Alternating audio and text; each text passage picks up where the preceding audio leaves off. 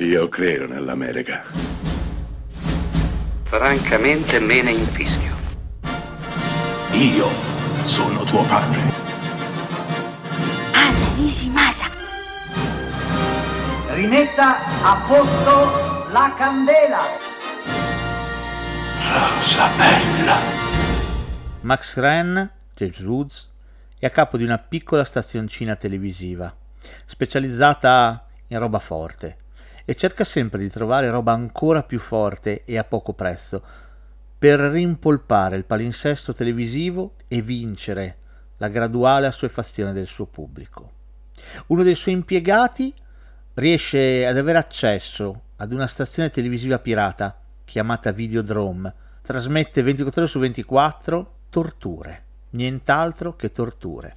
Va da sé che Max Wren cercherà di fare di tutto per mettervi le mani sopra. È il 1983 quando David Cronenberg porta al cinema Videodrome. Tra tutti i suoi capolavori, forse il film più importante, il capolavoro assoluto, la pietra angolare di tutto il suo cinema. Videodrome del 1983, ripeto, è un film d'avanguardia oggi. È un film che precorre i tempi, li anticipa, si pone sempre in avanti, sempre avanti nel futuro, per tematiche e per messa in scena.